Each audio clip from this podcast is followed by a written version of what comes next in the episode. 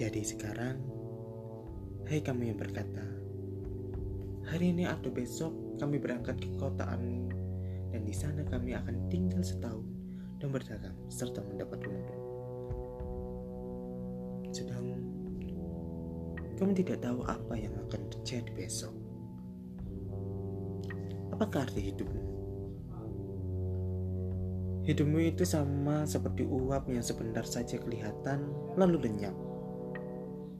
Sebenarnya, kamu harus berkata, jika Tuhan menghendakinya, kami akan hidup dan berbuat ini dan itu. Tapi sekarang kamu memegahkan diri dalam cokakmu, dan semua kemegahan yang demikian adalah salah. Jadi, jika seorang tahu bagaimana ia harus berbuat baik, tetapi ia tidak melakukannya, ia berdosa.